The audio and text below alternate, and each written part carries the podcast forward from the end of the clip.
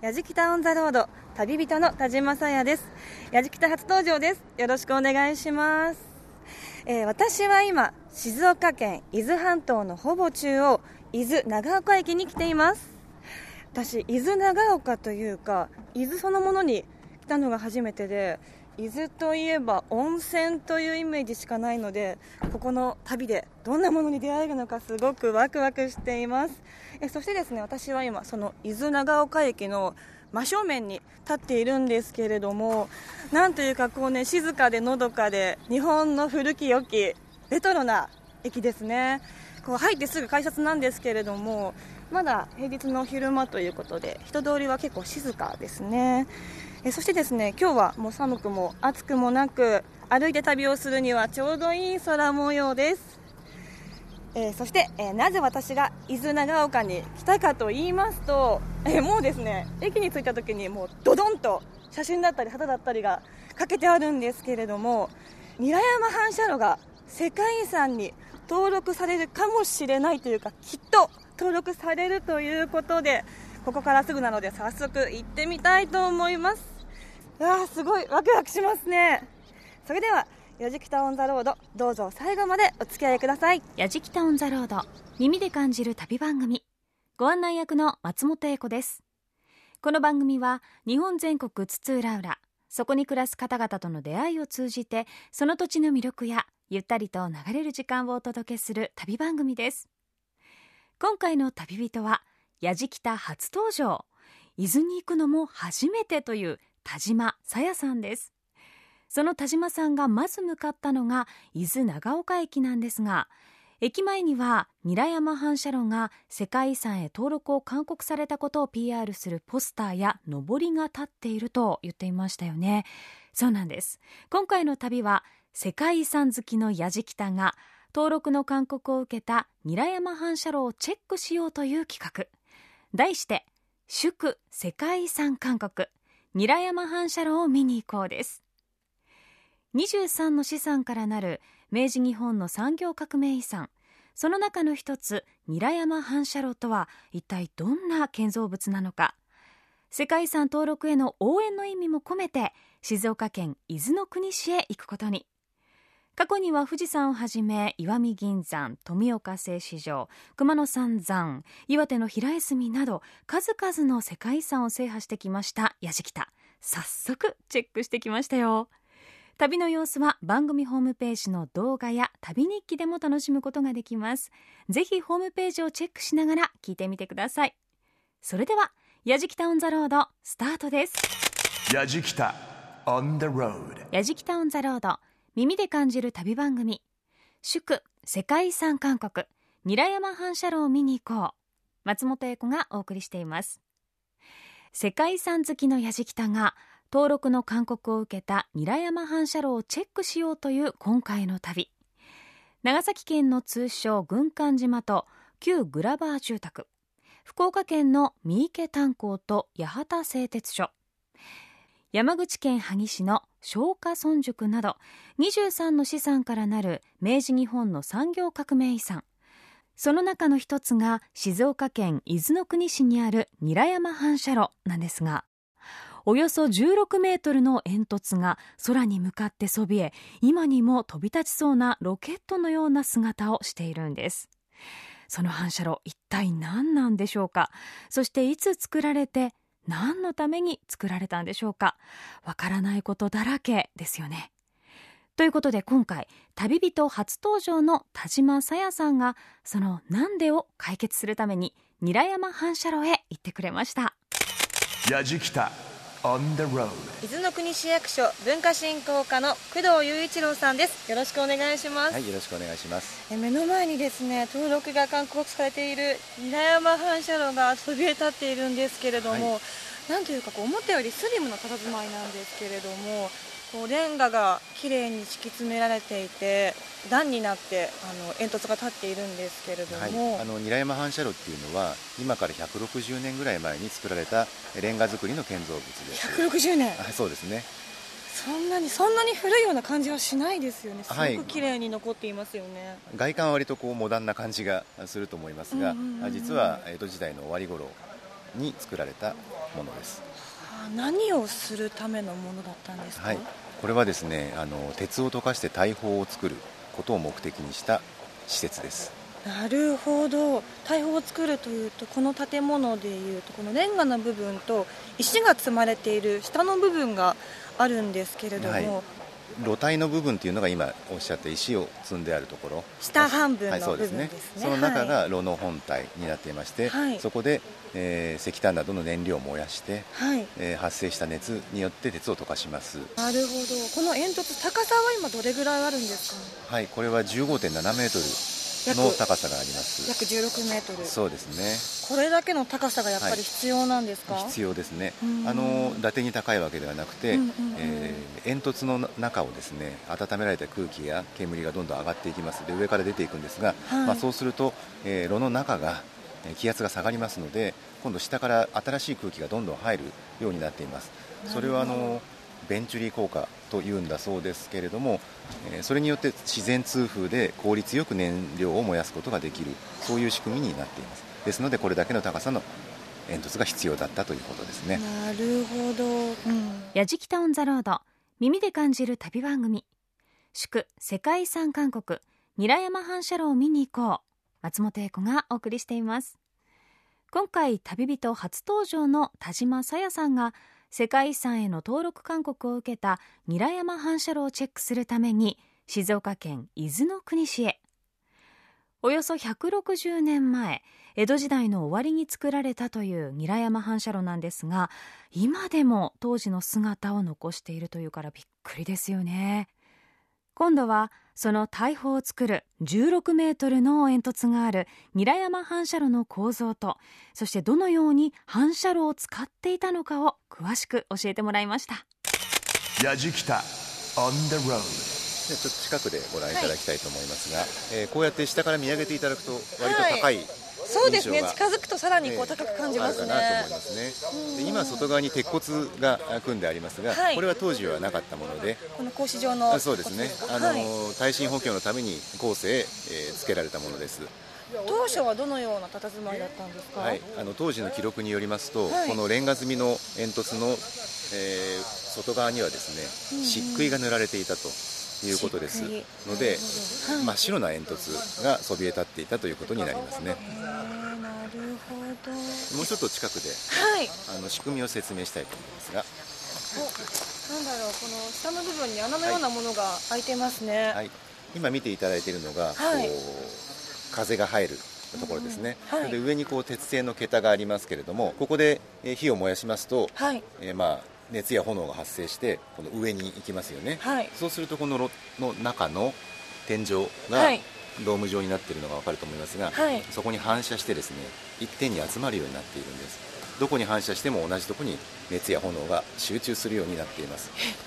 そんな高機能なんですか、はい。すごくこうシンプルなというかそうですね。レンガのドーム型のはい天井なんですけれども、まあ言ってみればこうパラボラアンテナのようなものを考えていただくといいと思うんですがどこに当たっても同じところに電波が集まるようになってますよね。それと同じで、はい、鉄を溶かすための高温を実現するのにそういった仕組みが、えー取られている。反射して鉄を溶かすので反射炉という名前になっています、なるほど。反射炉。はいであのーはい。当時この日本にはもちろん反射炉というものはありませんでした、うんうんうんじゃあどうやって作ったかということですけども、はい。えこれはあのーオランダ語の本をですね輸入しまして、はい。それをまず日本語に翻訳しそんなとこあろから。そそれに基づいて作ったということです。であのちょっと奥を見ていただくとはい。分かりますが、えーうんうん。ドーム状になっているということとそれから表面が真っ黒になっているのがそうですね。こうすすけているような感じになっていますね、はい。実はこれは当時実際に使われたままの状態が残っているんです。でそれで取り出したえー大砲がえーどのようなものかというのを次にご説明したいと思います。こちらにあの大砲があります、本当だ、こんなに大きいんですか、ええ。あのただちょっと残念ながらですね、はい。これは本物ではないです。レはい。レプリカなんです。大砲として使えるって作った人は言ってましたけども、あのこれは24ポンドのカノン砲で、はい。重さ3.5トンありますね。これで3.5トンもあるんですか？はい、実は大砲を鋳造するとき鋳型の中に鉄を流し込むんですができたえー大砲というのはまだですね中うん全部詰まった状態なんです、そのままだとただの鉄の棒なので穴を開けなくちゃいけそないね。うですすね。どうやって穴を開けたかという。削る？削るんですよ。削るんですけども当時やはりエンジンとかうんうん。そういったものはないので、川の近くに作られているんです。川の近く、はい。水の？水の力を使うんです。なるほど。水車を回すことで、えー削っていくんですがドリルの方というかですねそのはい。削る方を回すんじゃなくて大砲をを回転させる。なるほど。でそこの真ん中に刃を押し当ててだんだん中にちょっとあの陶芸の指でこそう、回していくような感じの、ええ。えあんな柔らかくないですけどね。すごい硬いものなんで。でそれで少しずつ削っていくということで当時の記録によると、えー、カノン砲1門に全部穴を開けるのに、えー30日かかった、えー全部あの完成するのにですね、はい。え1ヶ月か1ヶ月半かそれぐらいかかっちゃうということになりますねそれでもこんなに綺麗な形で残されているのは日本ではここだけなんですよね。そうですね。使われた反射炉としてはここだけしか残っていません。なぜこの姿で今もはい。残っているんですか、はい、それはあの、まあ、今から160年前に作られたものですけれども、はい。その後の明治時代以降の地元の人たちのあの力というのが非常に大きかったというふうに考えられます、遺産世界遺産登録されるとあそうですいね。いですはい、ね、今日ご説明しして聞いていただいてはお分かりになったかと思うんですが、うんうん。これあの反射炉だけをいきなり見てもですね何をしたところでうんうん。どういう意味があるのかがあのなかなか伝わりにくいという部分がありますので、はい。まず実際のものを見ていただく前に歴史的背景ですとかえ反射炉がどういうものでどういう仕組みで、えー動いていたかといったことをご覧いただいてでその後実際に現物を見ていただくことでより理解が深められる確かに。ようになるそれを目指して、えーガイダンス施設の建設を準備今しているところですね。なるほど、それからもう一つは保存修理についてですが、えー現在の技術ではあのレンガの風化をですね止めるってことはなかなか難しいのでじゃあそれをどういうふうにするのか、はい。えーこういったあのレンガ造りの建物の修繕というのはですね全国的にあの、どうやったらそれをより良い形で未来に残せるかというところを今まさに試行錯誤をしているとそうですね。いうところたくさんのなんですね。人に知っていただけたら、い。またね新しい技術が生まれてくるかもしれないですしねそれも期待したいところだと思います。はいありがとうございます、はい、ありがとうございました。田島さやさんが旅をしています。やじきたオンザロードさあ大砲を作るために建てられたという韮山反射炉。熱を反射させて効率よく鉄を溶かして作っていたから反射炉だったんですね。ロケットのような姿の韮山反射炉が閑静な住宅地の中に突然現れるので本当に迫力は満点だそうです。地元地域の方々が大切に守ってきたからこそ住宅地の中にありながらもおよそ160年前の建物が今でも当時の姿を残しているんですよね。えそしてお話にもありました大砲の穴を開けるのに水力で何トンもの大砲を回していたというのも実際大変なことだったと思うんですがこれからはこの反射炉のレンガの風化をいかに止めるかというのもこれまた考えなくちゃいけないという大変な作業が待っているんですね。どうにか食い止めたいところだと思うんですが。松本英子がお送りしている祝世界遺産韓国韮山反射炉を見に行こう。韮山反射炉の構造と機能については分かったと思うんですがそれでは誰が何のために作ったのか。今度は韮山反射炉を作った目的を教えてもらうために建造を指揮した江川秀達別名江川丹南が暮らしたお屋敷江川邸へと向かった矢敷太一行。伊豆学研究会理事長も務める江川文庫主務の橋本隆之さんに詳しいお話を伺いました。やじきた on the road 本当に立派なお屋敷ですね。はい、建てられてから400年経っています400年。はい。修繕をこう繰り返しながらそのままのところもたくさん残って残ってますね。るんですか、い、はい。やーちょっと圧倒されますね、はい。ですので、まあ、民家の第1号ということで重要文化財に指定されてます。ここが人のお家だっていうのがはい。まず信じられないです、この規模、はい、は いまああの武家屋敷ですから、はい そうです今私たちはこれなんていうお部屋にいるんですか、はい、ここは塾の間というふうに言います。塾の間？はい。というと、はい。ここに塾があったんですね。何を教える塾なんですか、えーここはここの36代のご当主、えー江川秀達というんですけれども、はい。まあ、一般的には江川太郎左衛門とかはい。言ってる人だと思います、丹南と呼ばれている、そうですね、はい。えーその方がここで高島流法術っていうのを教えようと思って、えー作った塾ですね。そもそも江川丹南というのはどういう方なんですか、あ。こんなにね立派なお屋敷に住んで。そうですね。いきなりこの建物があって話をしてもはい。何のことかわからないですよね。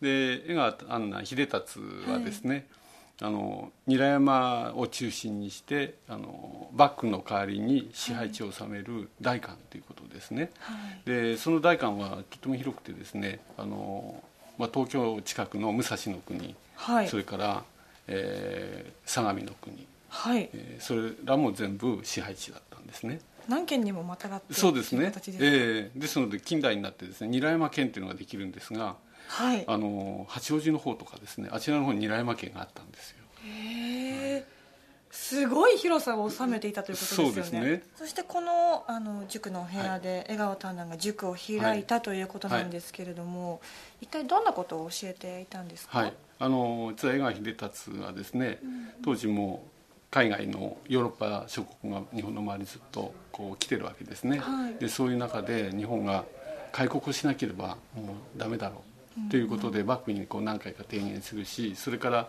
それに備えて日本を守る守るためにどうするかということで、ヨーロッパ式のあの軍隊の制度を取り入れようということを考えたんですね。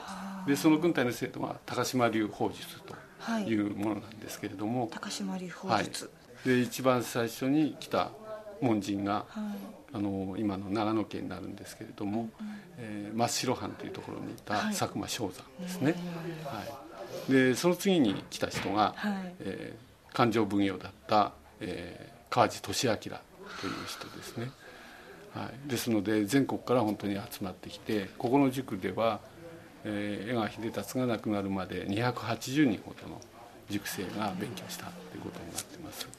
そうすると、なぜその江川丹南が韮山反射炉の建造をあの指揮することになったんですかね、で日本を守るためには大砲が必要だということと、それからあのペリーが突然浦賀にやってきちゃったわけですね、はい。で幕府はもう危機感を持ったんですが対応のしようがなかったんですね、そこで江川秀達にこの力を出してくれということで、えーもうお台場を作ろう、はい。でお台場に設置するための大砲を作ろう。でその大砲を作るために反射炉を作ろうということで反射炉を作り始めたわけですね。すごく重要な役割を担ってたんですね。ただそのことについては今秀達一人でやったわけじゃなくて、はい。例えばあの佐賀藩との協力を得たりとかですね、はい。そういうことでもう開かれたあの学問をして日本を守るためにはもう国中上げてやんなきゃいけないんだっていう意識があったんだろうと思うんですね。そうですね。他にはあの、はい。丹南はどんな功績をというかどんなことをはい。したんですか、実はあの秀達はスーパーマンで、スーパーマン、えーもう何でもやるんですね。例えばあのパンを作ったっていうのをご存知でしょうかね。パンソって言われてるんですけど。パンソ？はい。日本で初めてパン作った人そうなんですか、はい。なぜなぜ法律の学者さんがパンを作られるん全ですか、部解剖とか日本を守るためにつながるんですけれども、要するに軍隊の中であのパンは非常に簡単に持ち運びができる蛍光色だっていうことでそれでその書類こちらに残ってるあの資料では西洋の兵糧って書いてあるんですよいやねこのテーブルにいろんな資料が、あのはい。置いてあるんですけど、ええ。さりげなくですね、はい。ここにパンソのパンっていう箱が置いてあってこれは何なんだろうなと思って 見てたんですけど実際中にちょっとうんパン入ってますよ。パンというかこう、はい。クッキーのようなそうですね。これちょっとものが。持ってみてください。あいいんですか？え触っても、あなんだろうか石みたいに硬いですね。はいあの。パンソっていうのは、はいかなり驚きだったんですけれども、はいはい。本当にいろんなことを成し遂げている方なんでしょうけれども、橋本さんは一体どういうところがこうすごいというかええ。特別だというか、そういうふうに思われますか？あのまだまだねいろんなことをやってるんですよね、はい。例えば造船をしたりとかですね。あの絵を描いたりとかですね。何でも何でもやってらっしゃるんですね。何でもやるんですがやっぱりこのリーダーシップを取るっていうことにおいてはやっぱり抜群の才能があったと思うんですね。でそういう中で反射炉が出来上がったっていうことだと思うんです。ですのでそのやっぱりリーダー性リーダーシップですね。人が自然とついてくるってそういうですね。方だったんですね。はい。だったと思います。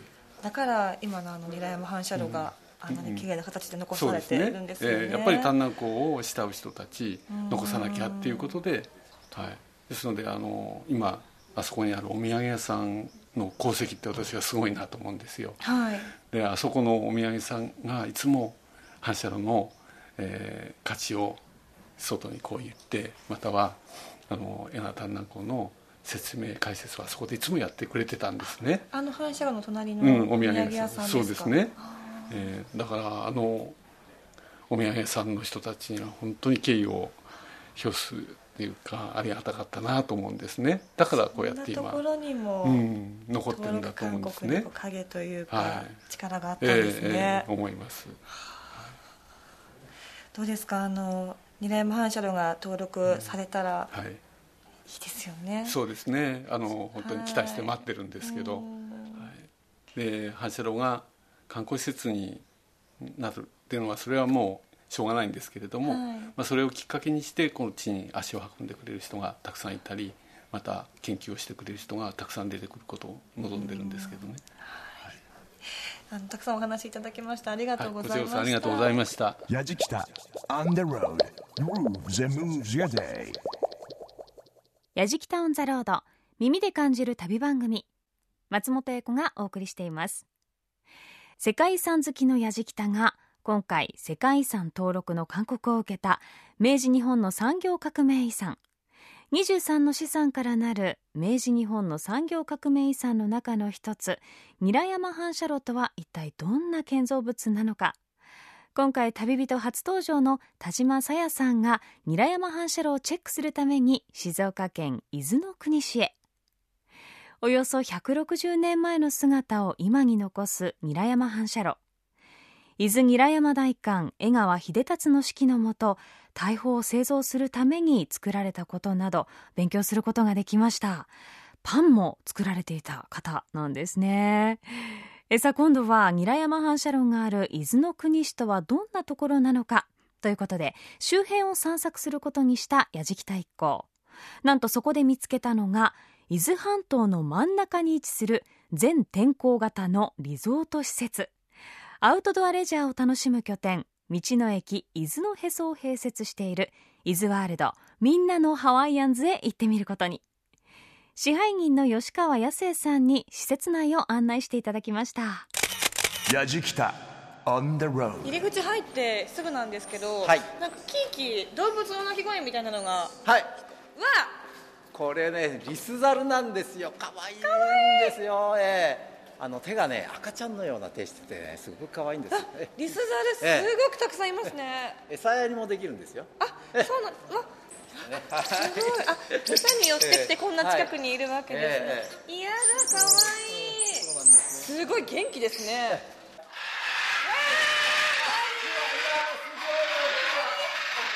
声してますけど。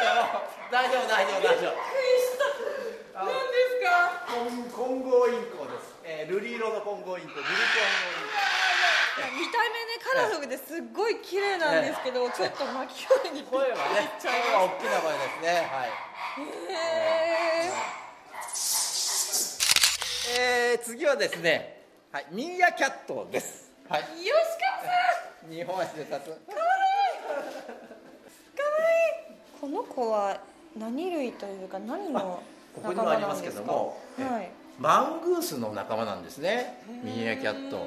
であのすごく可愛らしいんけども、はい。あのすごいんですよ。あのサソリとか昆虫ヘビの食べちゃうんですよ。凶暴じゃないですか、えあなんえあでも噛みついてくると噛みついてくることってかねそういうことはないんですけどもあの爪があのすごく鋭いんで。いやまさか入ってすぐ動物園みたいになってるとは思わなかったです。はい。あら。あここからね温室が始まりましたね。おはい。花がいっぱい、とい。うかこうジャングルみたいですね。そうなんですね。あの熱帯の植物とかですねはい。お花はねもう種に蘭のお花がたくさん咲いております展示しております。ははい。立派なとりどりの蘭の花がええたくさん咲いてます。コチョウランですね。今たくさんはいのコチョウラン。黄色いのがデンドロビウムというはないるほど。これ季節によってやっぱりちょっと変わ季そったりとか。れぞれえあの年中年間通して500種2万株の蘭の花が展示しております。あここからはですねあのサボテン類のねえ本温当室が始まってだますけどもちょっととっくり蘭とかはい。南国感が増そうですよしますね。そうですね。ちょっとこちらの方が乾燥気味なお部屋になりますけど。また立派なサボテンですね。サボテンとあとね、えープルメリアの花もこう咲いてますけど本当だ。ええはい。ハワイといえば、ええハイビスカスとプルメリア、これちなみに今何が鳴いてるんですか？ナップルマナあ今泣いてたのはねあらほらほらバイバイってたじゃん。バイバイ。聞こえなかった。やじきた。On the road はいではこちらがですねはい。はい。ポリネジアンショーの行う会場のフラウェーブという会場でございます。わあ大きなステージですね、はい、ステージがですね横20メートル縦8メートルの、えーフラ専門ではきっとお最大級のいやちょっとステージかと思ステージいますよというなねんかここの空間でちょっとしたホールみたいな 空間ですよね。高さも14メーターございます天井はいも本当に高いですね、はい。ここではどんなショーが催されるんです えー、と私のポリネジアンショーということで、はい。タヒチアンダンスとフラで構成した約40分間のショーなんですね。はい。はい。へえその商店がこう毎日はい。えそうですね。あの毎日開催しておりますけども、はい。月にですね2日間だけメンテナンス休日がございまして、はいはいはい。あいにく今日はちょうどそのメンテナンス日になってしまって申し訳ありません。今今日ですか？そうなんです。今日ショー見られないんで今すか？日は見られないんですよね、こんなに立派なステージなのに。伊豆半島の真ん中に位置する全天候型のリゾート施設伊豆ワールドみんなのハワイアンズへと向かった矢敷太一行もういきなりリスザルやインコの鳴き声が凄まじかったですが いろんな動物に会えるんですね。えそして巨大なフラ用ステージフラウェーブを案内していただきましたが伺った日がなんと月に2回のメンテナンスの日。いやー残念でしたね。通常ならフラとタヒチアンダンスで構成したステージポリネシアンショーを見ることができたそうなんですがまた今度の機会ということで。やじきた。On the road. 東方館長という鳥怖いがおねあ鳥苦手なんだよね。ちょっと待ってください。入浴してる動物がいますけどこれカピバラですか？カピバラです。源泉かけ流し美肌効果美カピの湯。はい。全然動かないんですけど もちろん生きてますよね。あ動いた。ちょっと癒されますねなんだろうちょっと工房というか工場というか、え工房がございまして、はい。ここねね。バームクーヘンを手作りで作っ焼いてるんです。えー、ここで作ってるんですか、ええええええ。これがホワイトバーム。じゃあちょっとその蜂蜜を使っているという、えふわふわです。うん。優しい甘さですね。ねそうん、全然しつこさがない、はい。あなんだろうビールの樽みたいな大きな樽がありますね。はい吉川さんこれ何ですか？この正面に見えますのはですね、はい。ビールを作ってるんですよ。伊豆の国ビールというビール地ビールを私ども作ってるんですよ。あのですから出来たての地ビールが召し上がれるバイキングレストラン。大変だ。でございます。いやすごい広いですね。今こちら私どもですね鉄板バイキングというバイキングなんですけども、はい。うちのメインは正面でステーキを焼いてるんです。お客様の目の前で。なんかねいい匂いすると思ったんですよ。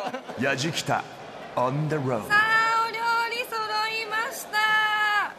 の前にですね伊豆の国ビールここで作っているという地ビールいただきます。あー染み渡る。うん。あ喉越しがすごくいいですね。いやこれは潤いながら。あー美味しいです。うん。じゃあお料理もいただきましょう。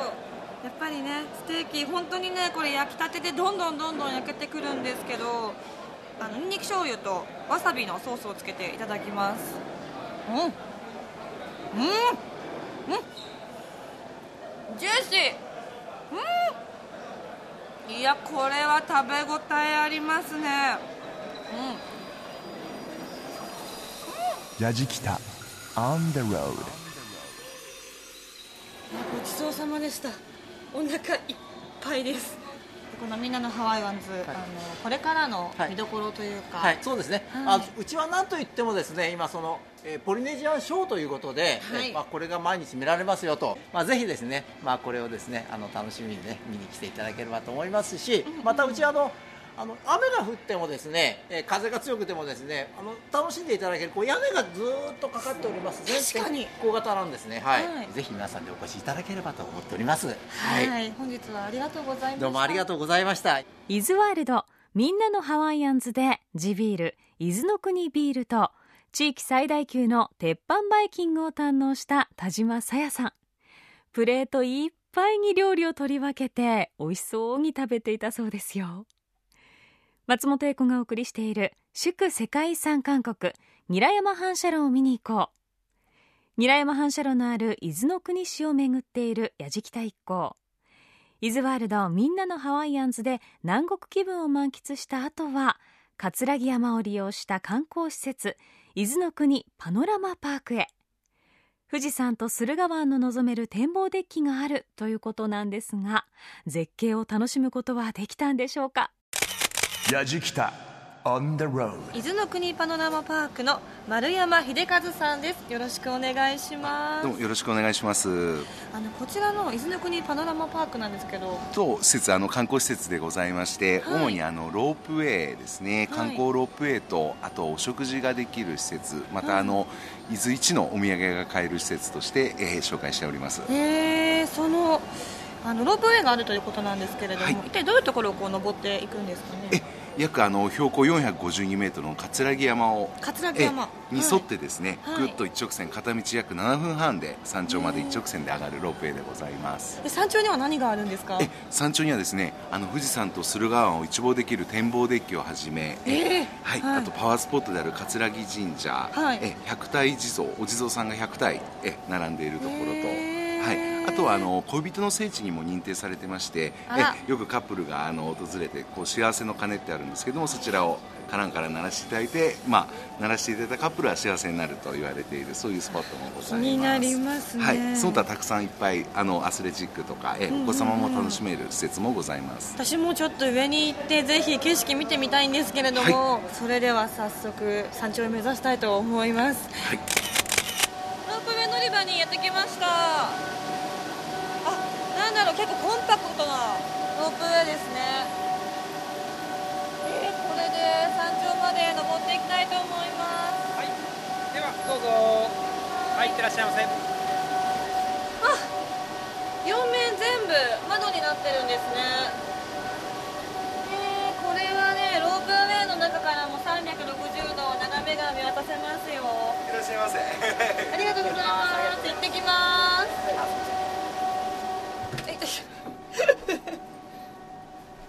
あららら、あららら、早い早い早い早い早い早い早い。おお。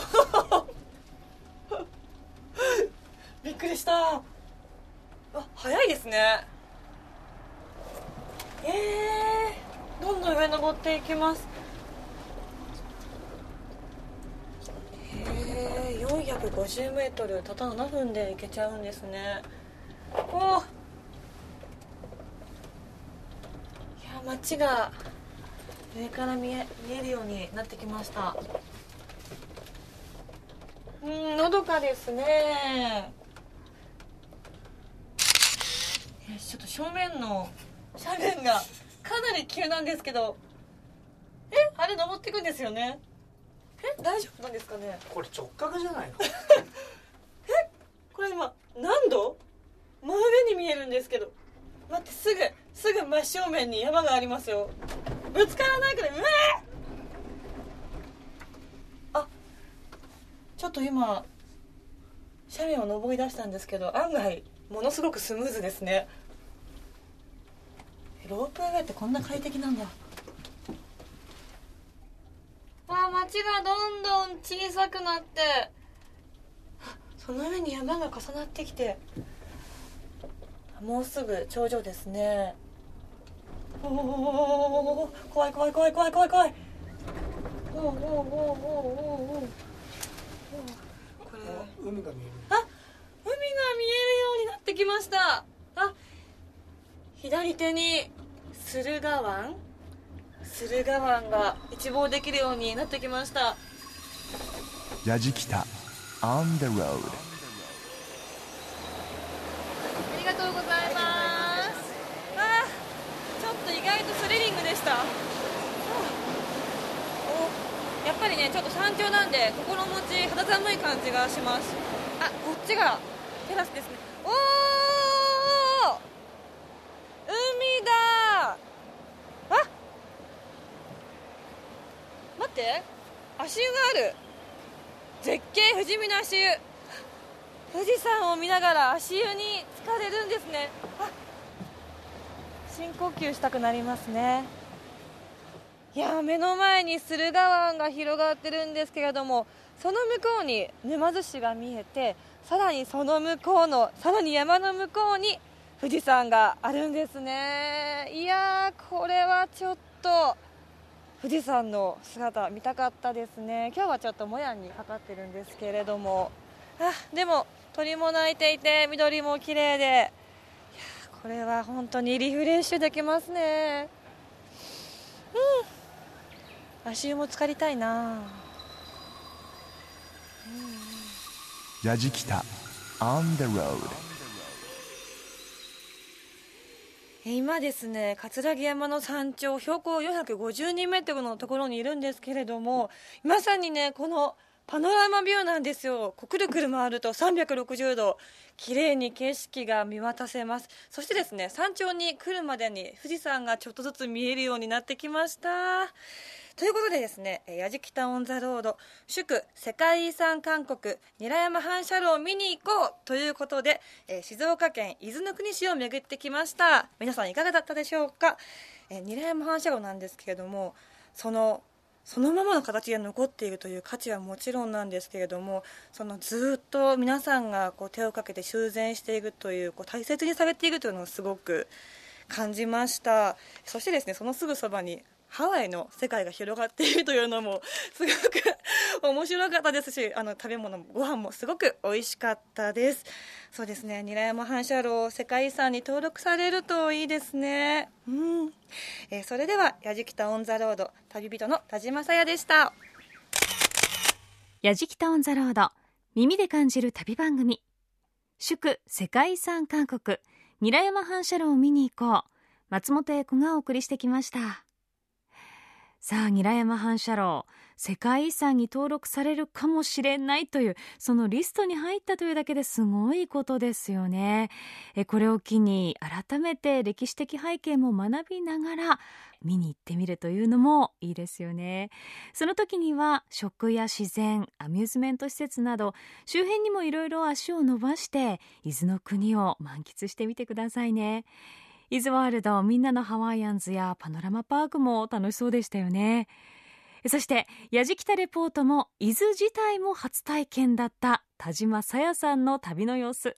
番組ホームページの動画や旅日記でも楽しむことができます。アドレスは www.jfn.jp スラッシュやじきた。また放送終了後はポッドキャストでも配信をしていますのでぜひチェックしてみてください。